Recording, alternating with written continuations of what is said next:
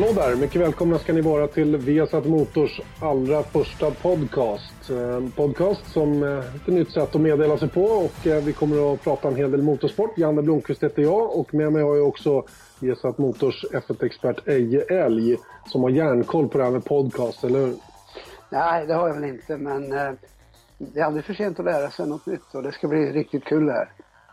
Det är nog ingen större skillnad mot det vi brukar göra. Det är ju jag som jobbat länge tillsammans då med att kommentera Formel 1 och eh, den här podcasten, den här första då, ska vi naturligtvis ägna en hel del tid åt att prata just Formel 1 och eh, den delen av säsongen vi nu har gått in i då som alltså har lämnat Europa och nu går över till att köra det mesta utav det i alla fall i Asien. Vi avslutar ju också med race i Texas i USA och i Brasilien där finalen går så småningom. Eh, vi kommer också i denna sändning att prata lite GP2 som också kör sin sista tävlingshelg den här helgen. Eh, de avslutar ju årets eh, VM som vi faktiskt kan kalla det då. Det är ju ett internationellt mästerskap från och med den här säsongen i Singapore alltså. Det är nytt för alla GP2-förarna. Vi kommer också att prata en del Nascar. Nascar som också går in i en avgörande del i sin säsong nu då med några spännande race framför honom. Eh, och sen eh, tycker jag att vi ska prata en hel del om en person som har betytt en hel del om Formel 1, för Formel 1 ska jag säga. Eh, nämligen professor Sid Watkins. Sid Watkins som var F1s läkare från 1978 fram till och med 2004. Eh, han hade en oerhört viktig roll och eh, var en kille som stod verkligen på barrikaderna för att öka säkerheten inom Formel 1 och var väl en utav dem då som eh, drog igång det här säkerhetsarbetet. Tyvärr då kan man väl säga i samband med att Ronnie Peterson gick bort 1978. Vad minns du utav Sid Watkins? Jag minns inte så mycket egentligen därför att jag var ju inte i Formel 1 på den tiden utan Formel 3, kom ut ur Formel 3 in i Formel 2. Eh, däremot så vet jag ju att han var ju väldigt, väldigt eh, väl respekterad bland förarna och han blev en kompis. Inte bara att han, att han eh, såg till deras intresse utan han var väldigt, väldigt väl eh, uppskattad av alla. Jag bodde under den perioden hemma hos Ronnie Pettersson så jag vet ju hur tongångarna var. Eh, det var mycket uppskattat arbete som han gjorde. Sid Watkins som, eh, som sagt eh, tog tag i det här med säkerhetsarbetet och på den här tiden, det, det, det vet du i alla fall, var ju en fruktansvärd tid egentligen. Folk eh, gick åt i parti och minut i stort sett och det behövdes verkligen den här typen av arbete. Ja, när vi ser tillbaks på det så här så kan man ju säga att det var en fruktansvärd tid. Men det var ingenting som man upplevde då, utan då var det ju bara, det var ju som det var så att säga. Man gick in i varje säsong och visste egentligen att Eh, i sämsta fall att man skulle förlora några kompisar, att eh, några skadade sig illa så att de inte kunde fortsätta och så vidare. Så det var ju en helt annan verklighet man levde i på den tiden. Och eh, eh, naturligtvis så eh, de som såg lite längre än näsan räckte, bland annat Sid Watkins då, i samarbete med Bernie Ecclestone faktiskt, såg ju till att göra sporten betydligt säkrare. Och eh, det var ju ett arbete som man verkligen lyckades med också, även om det tog lite tid innan man implementerade alla de här bra sakerna då.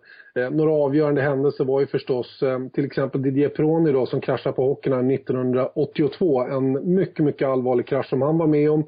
Där, där läkarna ville amputera Pironi, där Sid Watkins under alla omständigheter som fanns ville försöka rädda hans ben och fick också som han ville och lyckades också med den saken och ganska långt senare så kunde ju Pironi gå igen då. Martin Donnelly var en annan sån där krasch som, som många minns från Jerez 1990 då, eh, där han mer eller mindre räddade livet på det. Häckenen 1995 i Adelaide i Australien, en annan sån där som man minns.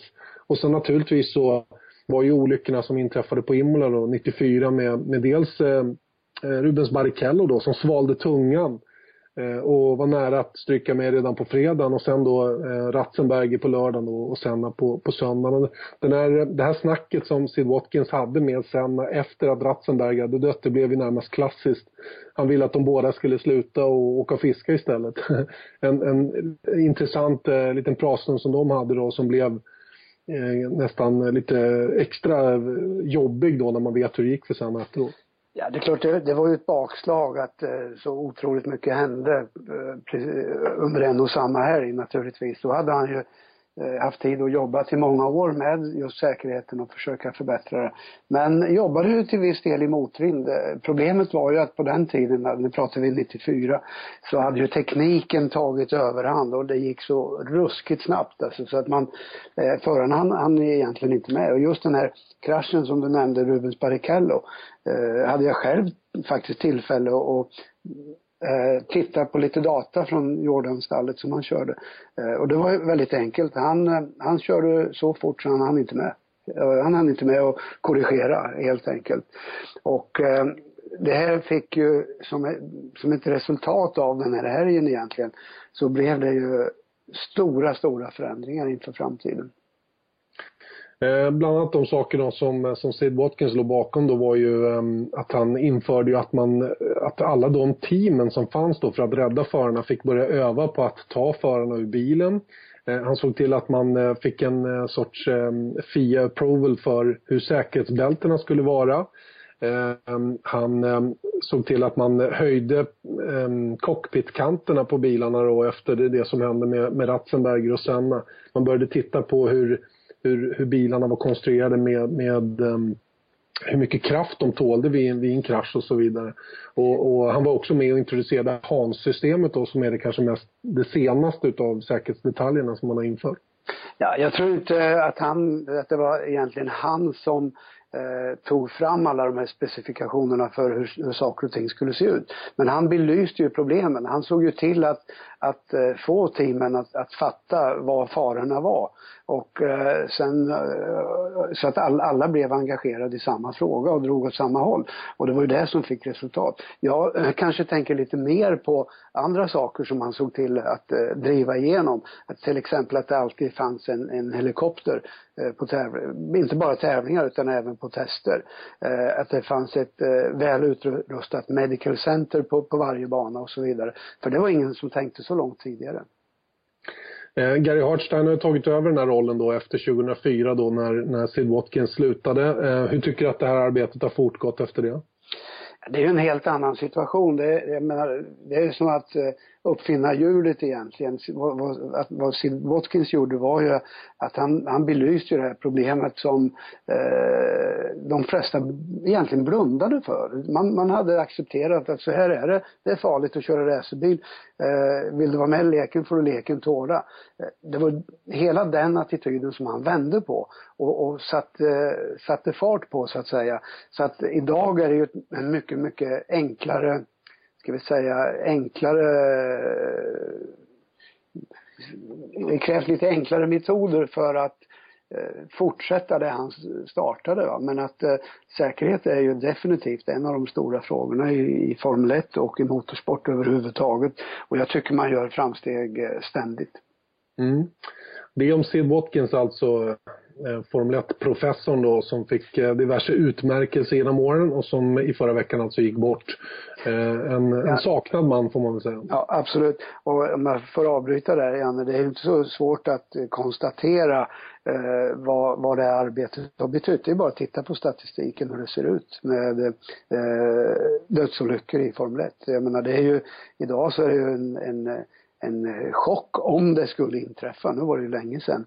Men eh, det, det, är en fullständigt otänkbar situation att folk ska behöva riskera livet för att köra, köra Formel 1. På den tiden så var det accepterat att eh, det var alltid några som gick bort eh, under varje säsong. Och hur levde man med det som förare? Du var ju trots allt med den här perioden. ja. Om jag ska vara lite cynisk va, så kan man ju säga att det var ungefär som det uttryck som jag använde tidigare. Ville man vara med i leken, ja då fick man leken tåla. Så här var det. Det var, det, det var bara acceptera eller inte acceptera. Okej, okay. Sid Watkins kommer att vara saknad många år framöver och jag antar att det kommer att komma eh, saker under den här kommande helgen också som kommer att göra så att vi minns honom lite grann extra. Eh, hela F1-världen i alla fall har uttryckt sina kondolenser efter det att han gick bort nu då, bara för någon vecka sedan. Eh, och det leder oss lite grann in då på kommande helg som alltså är eh, en av höjdpunkterna. Eh, jag såg att det går åt över 3 miljoner watt för att lysa upp Singapore när man nu ska köra Singapores Grand Prix kommande helg. Ett elljusrace, en, en nymodighet som togs i bruk här för några år sedan. Hur, hur ser du på det här racet? Ja, det, det här är alltså Eh, en favorittävling och eh, redan första året när jag var där, premiärracet, så eh, insåg jag att det här var ju helt fantastiskt. Den, den stämning som det blev, att köra mitt inne i stan under elljus, ja, jag tyckte det var helt eh, oslagbart alltså. Det, det var ett strå värre än allt annat och just det här med elbelysningen var det många som hade synpunkter på innan.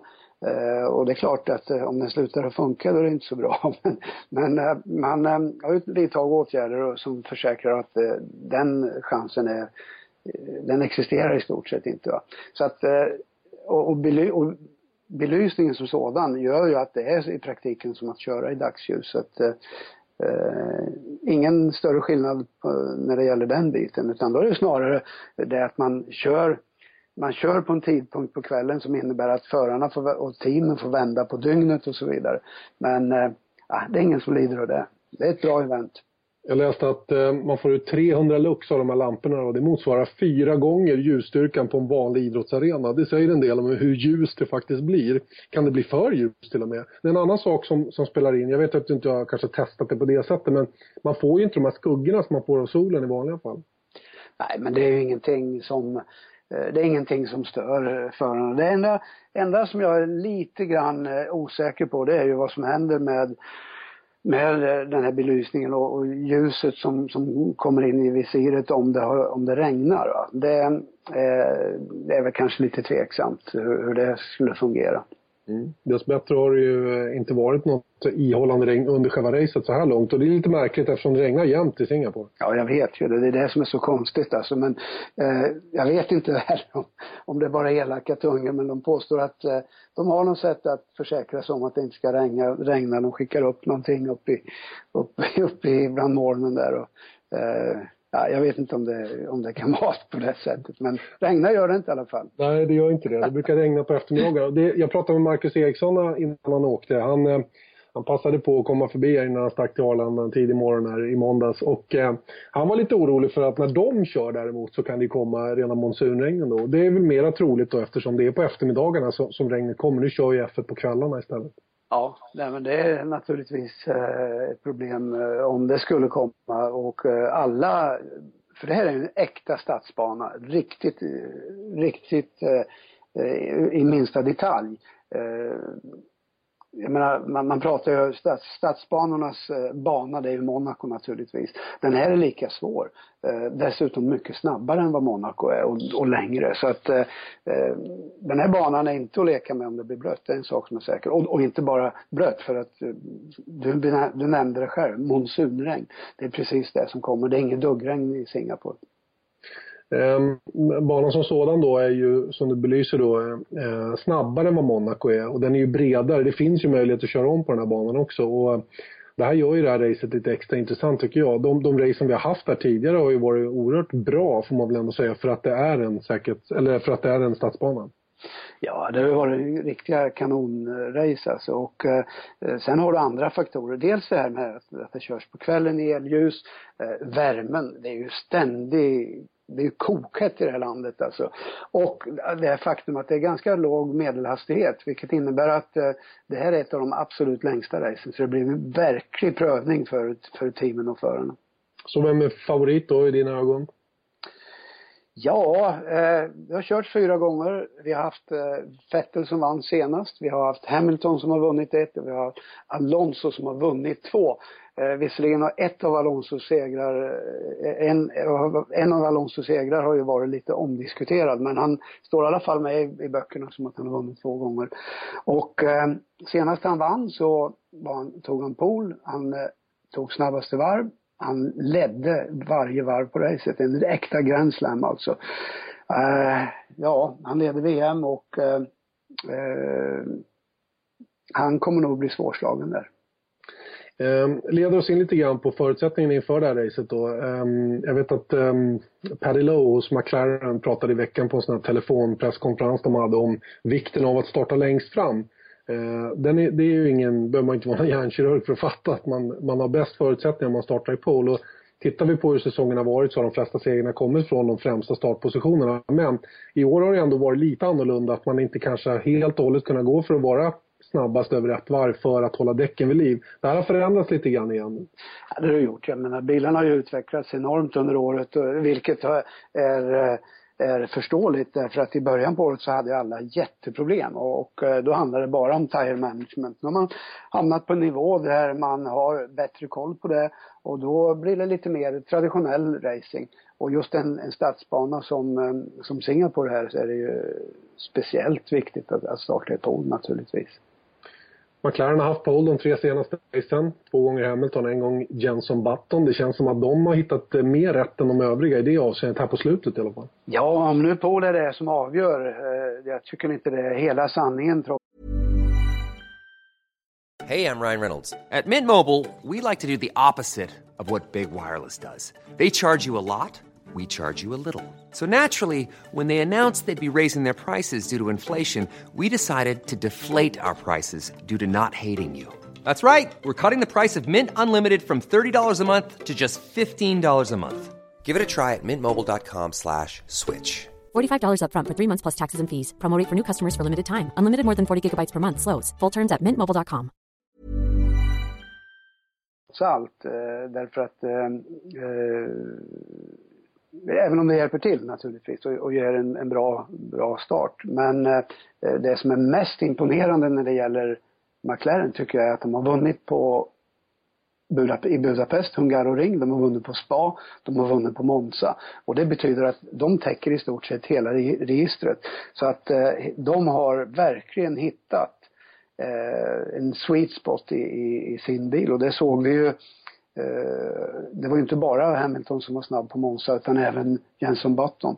Men, eh, glöm inte bort, det verkar ju också på något sätt som att tillförlitlighet eh, har kommit in i bilden igen. Senast så bröt Button med en bensinpump som var paj och vi vet ju att Renault-bilarna har ju haft jätteproblem. Mm, de har sina generatorbekymmer. De som har spridit sig ända ner till den där testbilen som Pirelli använder som också är en Renault en R10 som de använder som också haft eh, generatorbekymmer. Vi får väl se om de har fått ordning på det där. Det har höjts lite röster för att det där är någonting man måste lösa från Renault i alla fall. Eh, det är som sagt inte bara Formel 1 som kör den här helgen utan även GP2 och eh, vår producent Erik Stenborg fick idag en liten pratstund med Marcus Eriksson inför den här helgen.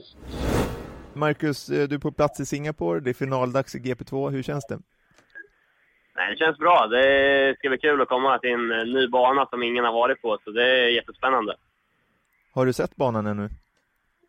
Ja, vi var ute faktiskt och gick eh, alldeles eh, för någon timme sedan och gick banan då. Den ser väldigt spektakulär ut. Det är inte som... Alltså det är en riktig stadsbana. Mycket mer lik Monaco än Valencia skulle jag vilja säga. Så det kommer bli otroligt krävande för alla förare och team att få det att funka. Känner du att stadsbanor passar din körstil? Ja, men det tycker jag. Jag har alltid varit väldigt snabb på stadsbanor. Eh, både i Macao och i Monaco har jag gjort väldigt bra resultat och alltid varit konkurrenskraftig. Så jag, jag har alltid gått bra på stadsbanor och jag hoppas att fortsätta den stilen här i Singapore. F1 kör ju på natten där. Ni kommer köra på sen eftermiddag lokal tid. Hur kommer det bli med värmen? Ja, det kommer bli otroligt tufft för oss. Jag menar, bara för F1 så är det kanske det tuffaste racet på kalendern för dem och de kör ändå på natten när det är lite svalare vi kommer som sagt köra på klockan fyra lokal tid. Så det är ju, om solen är framme så kan det bli otroligt varmt och jättetufft för, för oss förare att köra racen då. Men det är, det är ju lika för alla, så det är bara att bita ihop. Hur förbereder man sig för en sån sak? Nej, men det gäller ju...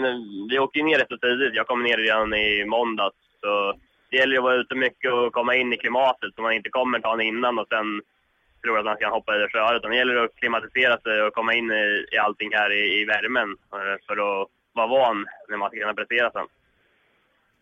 Mm. Du, har, du har ju två bra helger på Spa och Monza senast. Hur, hur känns det inför den här helgen? Nej, men det känns jättebra. Eh, som du sa, Spa och Monza gick väldigt bra för min del och det är otroligt viktigt nu för mig den här eh, sista delen av säsongen för att eh, få, få något bra ihop till, till nästa år. Så det, jag har en väldigt bra känsla, bra självförtroende att gå in i den här helgen. Och det gäller att bygga på det som jag hade nu på Spa Monza och fortsätta den stilen här i Singapore.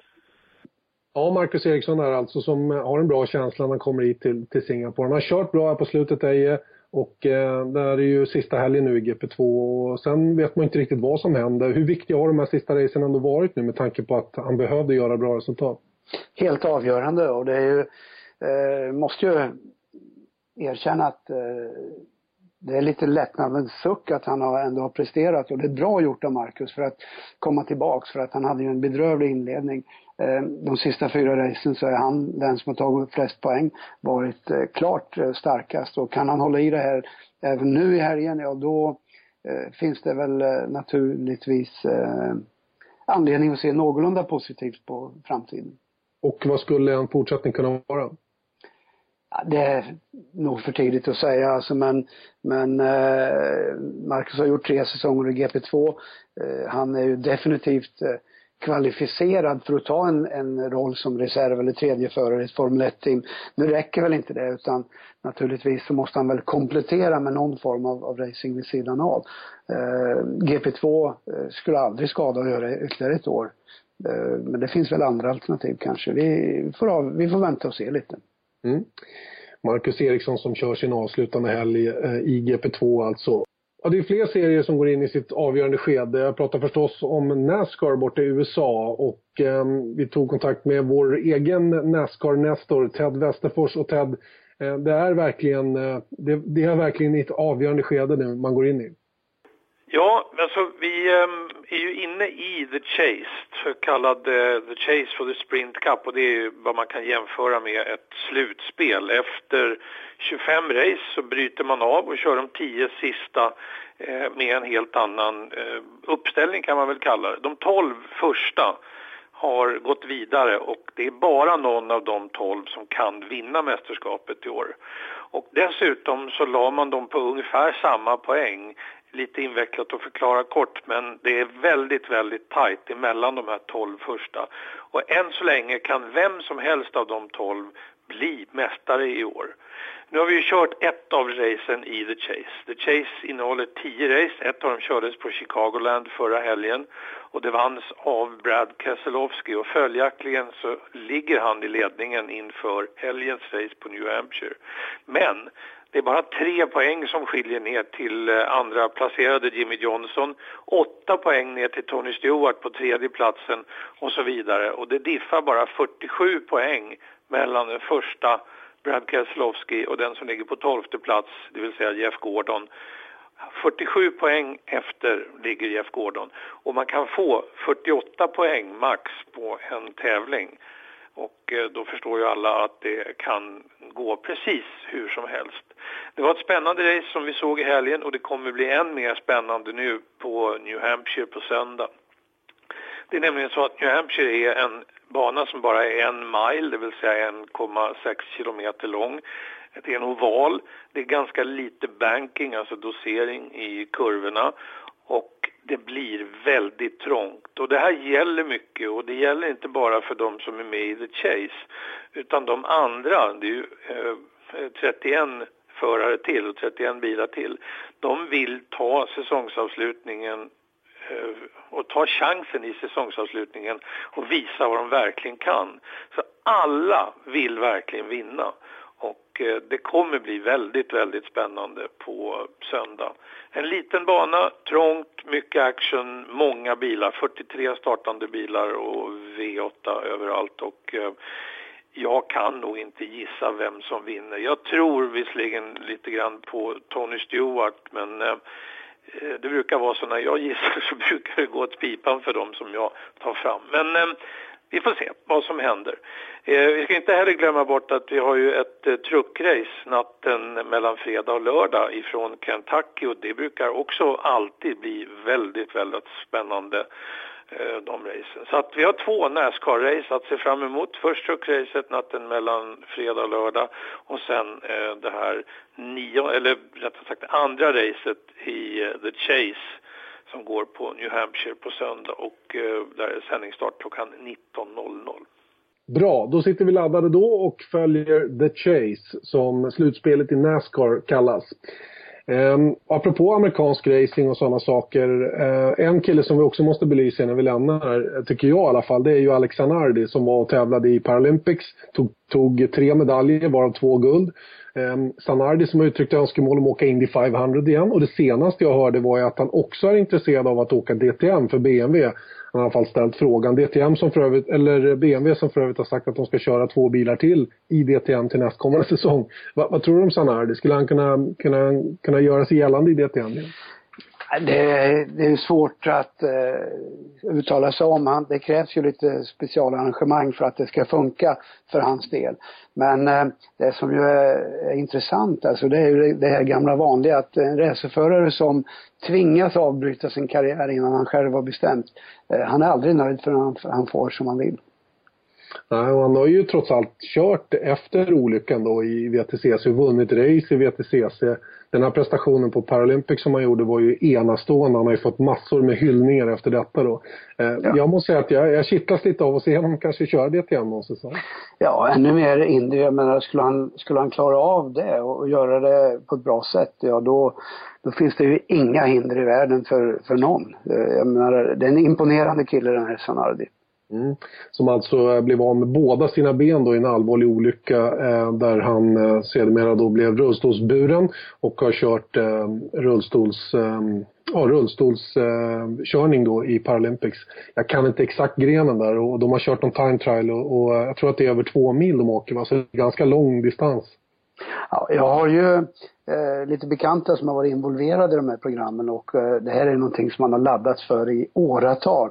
Och eh, maken till eh, fokuserad på uppgiften eh, har jag aldrig någonsin eh, erfarit och jag är inte alls förvånad att han tog hem ett par, tre eh, guldmedaljer därifrån. Nej. Det är om Alexander alltså. Vi får se vad som kommer att hända. Intressant är ändå att BMW laddar på lite grann extra i DTM då. DTM som senast körde på Orsesleben. En jättebra körning från Mattias Ekström. Tyvärr så missade han själv i starten. Det var ingen annan, det var inget annat fel utan det var på, på eget, egen förskyllan så att säga. Men, men bilen sa han var den bästa han har haft på hela säsongen och det var ju bara tråkigt då att han inte fick komma iväg från sin femte ruta. Ja, det var det. Och det här var ju dessutom en bana som eh, jag tycker passade Mattias väldigt bra. Så att eh, eh, det är otur, men sånt där händer ju ibland. Det händer även den bästa. Visst gör det det. Eh, Mattias Ekström som kommer igen naturligtvis. Valencia nästkommande helg, alltså om en och en halv vecka då är det ju eh, dags för Ekström och kompani att köra igen då. De har två helger kvar i DTM-mästerskapet där Ekström inte har någon chans på mästerskapet längre. Det står ju mellan Spengler, Paffett och Jamie Green kan man väl säga då i den fighten. En annan fight som går in i ett avgörande skede är förstås Speedway Grand Prix lördag kväll klockan 19.00. Speedway från Bojens Vojens i Danmark. Och där har vi Australien i topp genom Chris Holder. Holder som igår också blev klar för final i speedway elitserien i Sverige, SM-final, eh, tillsammans med Piraterna. Och han har ju eh, teamkamraten i Piraterna, Greg Hancock, på en andra plats i VM just nu och där ligger Nicky Pedersen trea, dansken, på 123 poäng. Han är 11 bakom Holder. Och sen Thomas Gollob som vann i Målilla senast på 114 ligger fyra. Jason Crump som har haft lite skadebekymmer under året med brutna nyckelben och annat har halkat efter lite grann, ligger femma just nu på 111.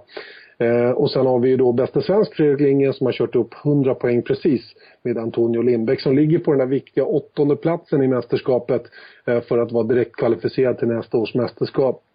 Andreas Jonsson som skadade sig och fick en ordentlig hjärnskakning i Målilla ligger nia just nu, 77 poäng har han. Och eh, det är väl tveksamt om han orkar upp på den här åttonde platsen med två deltävlingar kvar. Det krävs två bra resultat i alla fall för att Jonsson ska klara detta.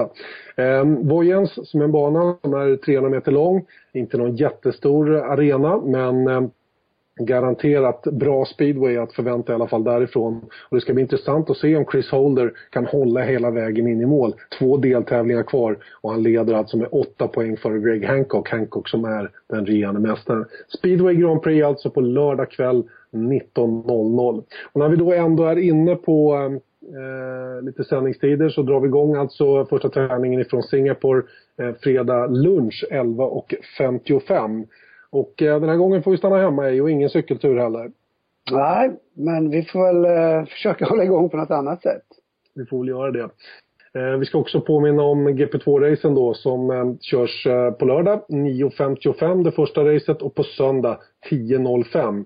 Så att det är ungefär samma tider som det brukar vara då under F1-helgerna trots att man kör i Singapore då med sex timmar tidsskillnad framåt för deras del. F1-kvalet eh, sänds på lördag 14.55 och raceprogramstart 13.30 på söndag. Där ser ni för övrigt ett långt reportage om eh, lilla HRT som jag tycker är lite intressant är eh, HRT som, som har en sån liten organisation jämfört med de övriga så det är konstigt att de kommer till start överhuvudtaget.